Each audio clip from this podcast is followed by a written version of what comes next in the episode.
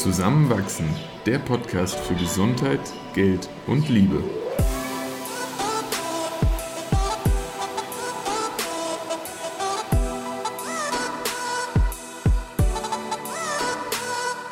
Willkommen zu einer neuen Folge von Zusammenwachsen. In dieser Episode sprechen wir über Lernen. Unter anderem erfahrt ihr, warum wir mehr lernen können, als wir uns zutrauen, wann Lernen wirklich effektiv ist und welche Lernstrategien die besten sind. Viel Spaß beim Zuhören. In der Folgenbeschreibung findet ihr auch wieder den Link zu unserem neuen Podcast-Projekt Heißer Brei. Tragt euch jetzt mit eurer E-Mail-Adresse dort ein und verpasst dadurch keine Infos, bis der Podcast dann online geht. In vielen Folgen, die wir schon aufgenommen haben, sind wir immer mal wieder auch über das Thema Lernen ja, gestolpert oder sind darauf eingegangen. Und vieles, was wir in unserem Leben uns aneignen, hängt ja damit zusammen, wie wir lernen, was uns auch dargeboten wird und wie wir das dann verarbeiten. Kann, kann man die, die Bedeutung des Lernens überhaupt irgendwie zu groß ansetzen? Ich würde sagen nicht, nee. Und sind wir durch unsere Gesellschaft genügend auf das Lernen und auch das lebenslange Lernen vorbereitet? Ich würde sagen, nee. Ups. ja, als äh, in, in Vorbereitung auf die Folge heute habe ich auch nochmal über meine persönliche Lernreise reflektiert, die ja jetzt doch auch schon sehr lang ist. Und da ist mir vor allem im Kopf geblieben, wie ein Tag vor meinem schriftlichen Abitur ich auf Facebook gepostet habe und der Post ist immer noch online von März 2012. Wie kann man in zwölf Jahren Schule nicht lernen, wie man lernt? Und das hat mich damals schon total gestört und mich dann durch die Uni-Zeit eigentlich weiter begleitet, weil diese Metafähigkeit des Lernens wird uns oft nicht beigebracht und ist aber gleichzeitig so essentiell dafür, wenn man im Leben neue Fähigkeiten erlernen möchte. Egal, ob das jetzt eine Sprache ist oder ein, eine Programmiersprache oder ein, eine, ein Musikinstrument, also mhm. egal was, was man lernt, dieses Verständnis darüber, wie Lernen funktioniert, ist wahnsinnig hilfreich, aber in vielen Ausbildungsanstalten noch nicht Teil vom Curriculum. Und ja, dieses an die Hand geben, was wirklich sinnvolle Methoden des Lernens sind, das kann ja ganz früh stattfinden, oder? Im besten Fall passiert das einfach Learning by Doing. Also ja. das, das Beste wäre natürlich, wenn, wenn einfach schon in Grundschulen oder in auch Mittelschulen oder Realschulen, Gymnasien so unterrichtet wird, dass es eben lernerzentriert ist. Das heißt äh, ganz konkret, dass man eben nicht nur passiv berieselt wird, sondern auch ins Erfahren, ins Erleben, ins Reflektieren, ins ähm, Zusammenhänge erschließen kommt. Aber sowohl die Lehrerinnenausbildung als auch die Lehre an der Uni findet zum Großteil im Moment noch nicht in der Form statt. Und ist denn jetzt zum Beispiel eine Vorlesung nach dem, was du bisher erfahren hast, kein guter Weg, um Wissen zu vermitteln? Weil am Ende ist es immer noch so das Zentrum des Studiums, oder? Ja, und es ist eigentlich Zeitverschwendung. also Vorlesungen, zumindest Vorlesungen in der Form von ein Professor, eine Professorin hält einen Vortrag über und alle mhm. Studierenden hören zu. Das ist das Passivste, was man machen kann. Ja. Und unser Lernen und unser, unser Memory, also unser unser Gedächtnis? Unser Gedächtnis funktionieren nicht wie ein, ein Sieb. Also man kann nicht einfach ähm, Dinge hineinrieseln lassen und sie werden dort für immer gespeichert. Mm, es ist deutlich komplexer insofern, als dass man eben im ersten Schritt ähm, sich erstmal Wissen aneignet, dann ähm, die Retention-Phase kommt, also das äh, bestehende Wissen anknüpft an Dinge, die schon im Kopf vorhanden sind. Mhm. Und dann man nur Retrieval, also zurückgreifen kann ähm, auf diese auf diese Gedächtnisstückchen, ähm, indem man diese Anknüpfungspunkte hat. Und wenn man aber nur da sitzt in der Vorlesung und sich berieseln lässt, dann formt man nicht diese sogenannten Cues, diese Anknüpfungspunkte. Ja. Und dadurch äh, vergisst man viel davon und kann sich vielleicht zwei Tage später schon an fast nichts mehr von der Vorlesung erinnern. Das heißt, ich brauche aber auch diese Anknüpfungspunkte, damit etwas wortwörtlich hängen bleibt. Genau, also Retrieval ist Cue-dependent. Das heißt, du kannst nur auf Erinnerungen zugreifen, wenn das irgendwie verbunden ist mit Dingen, die schon in deinem Gehirn vorhanden sind. Und deshalb funktioniert auch Lesen, passives Lesen nicht, weil das Gefährliche ist, man hat diese Illusion of Knowledge. Ja? Man denkt, weil man etwas versteht und auch in der Vorlesung sitzt und zuhört und denkt, ah ja, das macht Sinn, dass man, dass man das gelernt hat, aber das hat man nicht. Man hat es erst gelernt, wenn man es anknüpft an bestehendes Wissen in seinem Kopf. Und das kann sein ein Anwendungsbeispiel, das kann sein eine Metapher, die dazu passt, das kann sein, ähm, dass man sich erinnert, ah, ich habe doch schon mal was in die Richtung gelernt, das passt jetzt dazu und ist das passende Puzzlestück. Aber dieser, dieser Prozess des Elaborierens und Reflektierens findet in passiven Vorlesungen und in Büchern nicht statt. Wo du die Bücher schon erwähnst, ich hatte das schon total oft, dass ich ein Buch gelesen habe, dann dachte, jetzt bin ich ja eigentlich Experte auf dem Gebiet, weil ich habe dieses ganze Buch gelesen und auch während dem Lesen nicht das Gefühl gehabt, ich verstehe gerade nichts. Und hättest du mich dann aber danach gefragt, fass mir dieses Buch in eigenen Worten zusammen, ui, das wäre wirklich schwer geworden. Aber das ist was Gutes, was du sagst. Wirklich schwer werden heißt, da findet Lernen statt. Weil, in dieser Anstrengung? Genau, das ist der Moment, in dem man lernt. Deshalb, Lernen funktioniert auch erst, wenn Vergessen eingesetzt hat. Das heißt, du liest etwas und wenn ich dich jetzt unmittelbar fragen würde, was war dieser Satz? Ja. Da hast du es irgendwie noch nicht abgespeichert. Das ist noch in deinem Working Memory. Mhm. Aber diese Verbindung von, ich kann auf Wissen zugreifen und diesen Prozess stärken, das zugänglich zu machen, passiert durch dieses Gefühl von Anstrengung. Und das, und das ist wirklich spannend, weil das ist der Grund, warum wir so gerne Lernstrategien verwenden, die so ineffektiv sind, wie Highlighting oder Rereading oder sich berieseln lassen, weil das fühlt sich schnell und effektiv an. Und es ist ein wenig anstrengend. Es ist nicht anstrengend, ja. aber es ist eigentlich, und da ist eine wunderschöne Metapher, wie Malen in den Sand. Wenn man, wenn man sich nur berieseln lässt und Lernen sich nicht anstrengend anfühlt, ist es so, als würde man so dort, wo die Wellen noch gerade so hinkommen, so ein, so ein, paar Wörter hinschreiben, die man ja. sich merken möchte. Und sobald aber das Wasser kommt, sind die wieder verschwommen und weg. Und Lernen funktioniert am besten, wenn es sich anstrengend anfühlt. Das ist jetzt erstmal irgendwie so ein kleiner Bummer, weil das bedeutet ja, dass wir uns wirklich auch anstrengen müssen, damit da etwas hängen bleibt.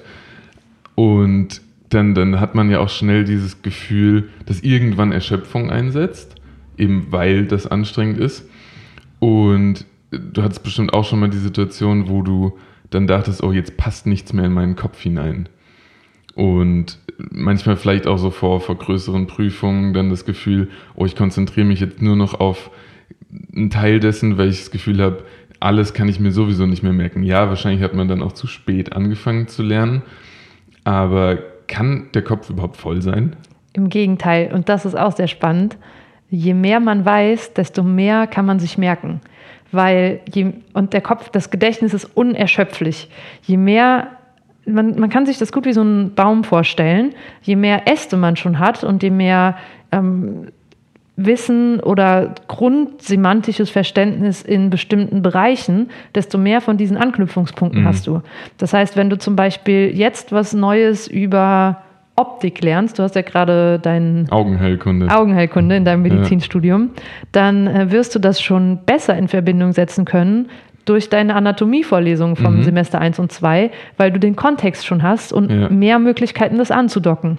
Und deshalb macht es Sinn, und das ist auch eine gute Verallgemeinerung, wenn man etwas Neues lernt, versuchen, in diesem High-Level anzufangen, wo man so diesen Gesamtüberblick von dem Thema bekommt und dann in die Details einarbeitet, weil nur so kann man diesen, diese Anknüpfungspunkte aktiv behalten. Heißt das, dass wenn ich jetzt etwas lerne und später, meinetwegen in einem Jahr, was Neues dazukommt, was dann wieder neue Querverbindungen schafft, ich mir auch langfristig das früher Gelernte noch besser und noch länger behalten kann, weil es in diesen neuen Kontext nochmal neu eingebettet wird? Ja, das ist natürlich perfekt. Also wenn, wenn du bestehendes Wissen wiederverwendest, beziehungsweise in neuen Kontext anwendest oder aber auch zum Beispiel überschreibst, weil Informationen einfach äh, anders sind als die, die du ursprünglich gelernt hast, dann stärkst du diesen bestehenden, diesen bestehenden Ast an Wissen, ja. Also je enger dieses Netz gesponnen wird, desto stabiler wird das Wissen und desto länger bleibt es uns erhalten.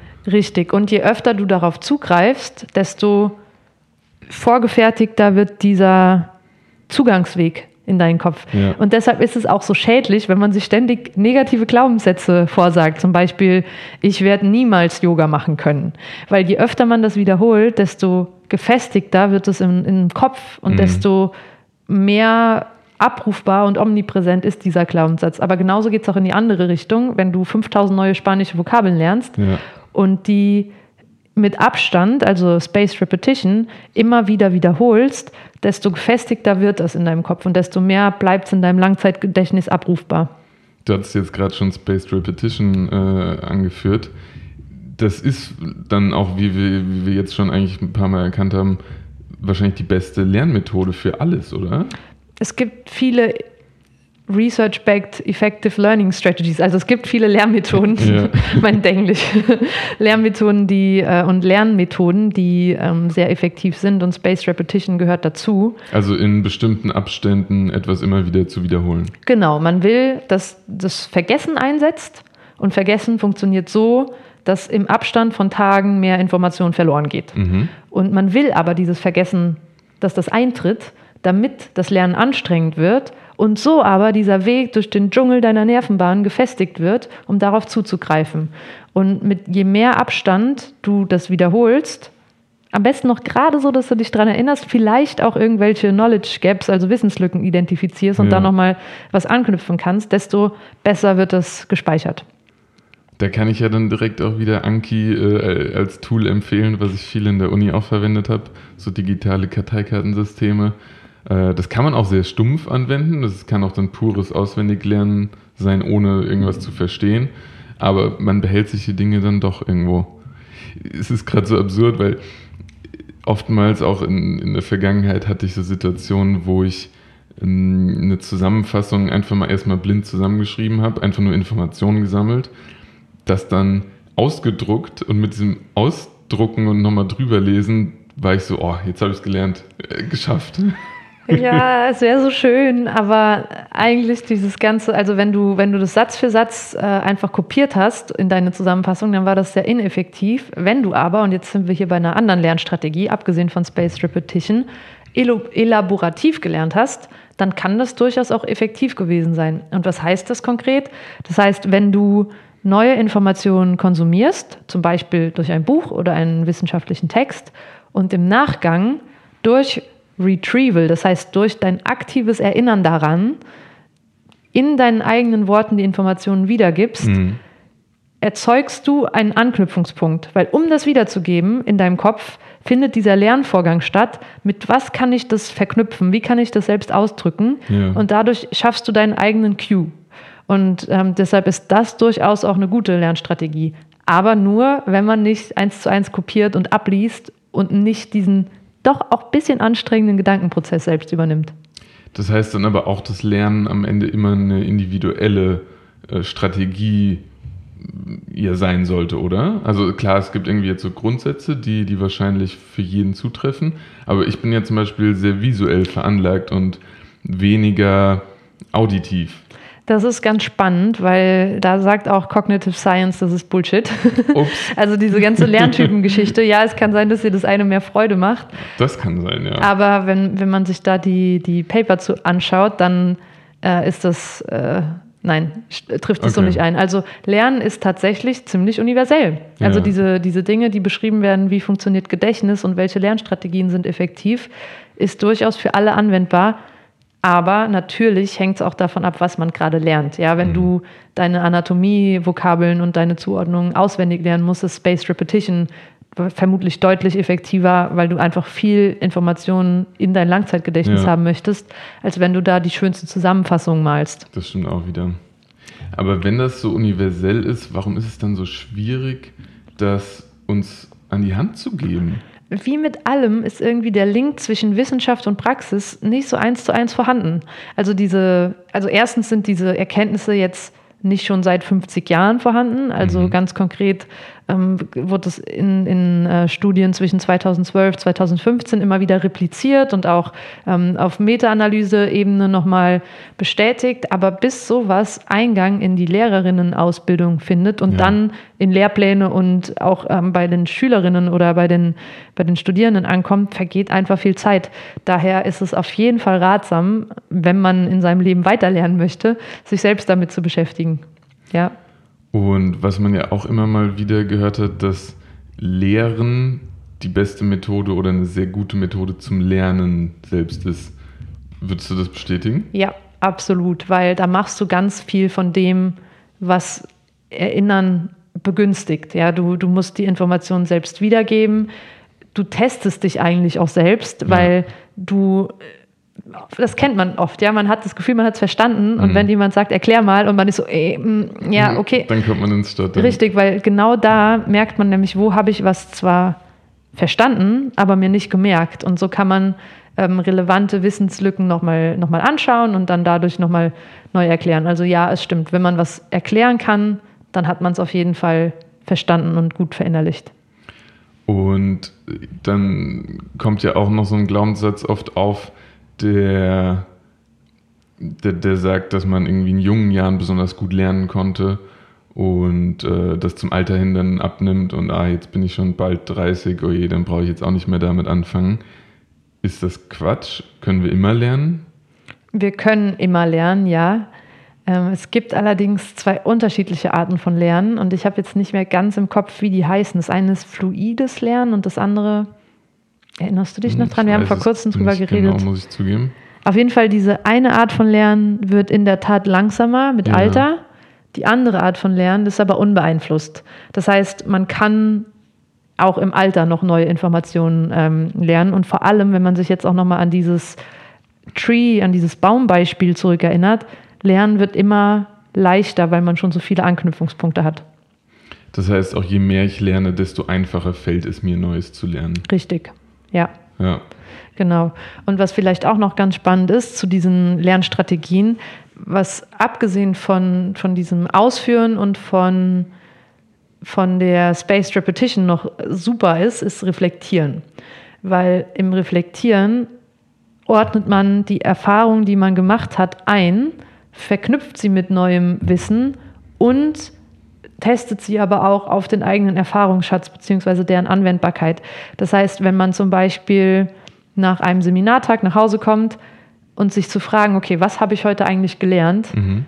ist das Genialste, was man machen kann, weil man nochmal alles in einem neuen Kontext beleuchtet und ähm, versucht wiederzuverwenden. Und gleichzeitig kann man genauso Reflexionsfragen auch für, für eigene Erfahrungen verwenden wenn man sich beispielsweise fragt am Ende von der Woche, was lief diese Woche gut, was hätte ich besser machen können, ähm, was, was habe ich vielleicht ähm, nicht erreicht durch meine Handlungen, weil unsere eigenen Erfahrungen sind eine so wertvolle Lernquelle. Mhm. Nur oft sind wir so zukunftsfokussiert, dass wir das total außer Acht lassen. Der, der, der ganze Alltag, meinst du in dem Sinne, ist, ist eine Ressource, aus der wir wachsen können. Richtig. Und reflektieren kann man nicht nur über neues Wissen, sondern auch eben über den Alltag.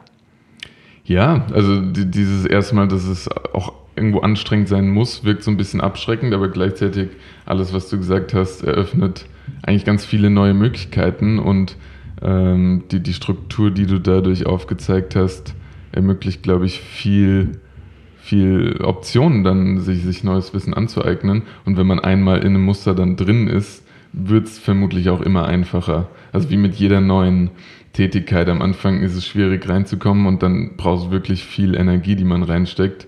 Aber dann geht es einfacher von der Hand. Ja, und also wenn man sich jetzt nur eine Sache merkt über Lernen, dann ist es auf jeden Fall Lernen, was sich einfach anfühlt, ist in den meisten Fällen ineffektiv. Und wenn es anstrengend ist und langsam geht, ja. dann ist das ein guter Hinweis dafür, dass gerade Lernen stattfindet. Wie beim Sport. So. Man muss in diese Phase kommen, dass es anstrengend wird und dann, dann ist der Reiz auch gesetzt. Richtig, richtig. Ja, spannend. Äh, hast du noch was, was du jetzt anführen willst? Ansonsten finde ich es schon ein richtig guter Überblick geworden. Vielleicht ähm, im, im Sinne des äh, besseren Verwenden von äh, medialen Wissensaustausch ähm, wäre es ganz, ganz spannend, wenn, wenn sich jetzt Zuhörerinnen in, im Anschluss an die Folge die Lernfrage stellen, okay, welche neuen Informationen habe ich jetzt gerade bekommen und wie verändern sie mein Verhalten im Hinblick auf Lernen? Mhm. Und wenn man in diese doch auch herausfordernde Anwendungsfrage kommt, hat man wirklich was von der Folge mitgenommen. Und wenn nicht, dann ist es schöne Unterhaltung, hoffentlich, aber es hat eigentlich den Sinn verfehlt, Wissen zu vermitteln, weil das kann nur durch das eigene Reflektieren stattfinden. Danke für dieses Schlusswort. Ciao. Ciao.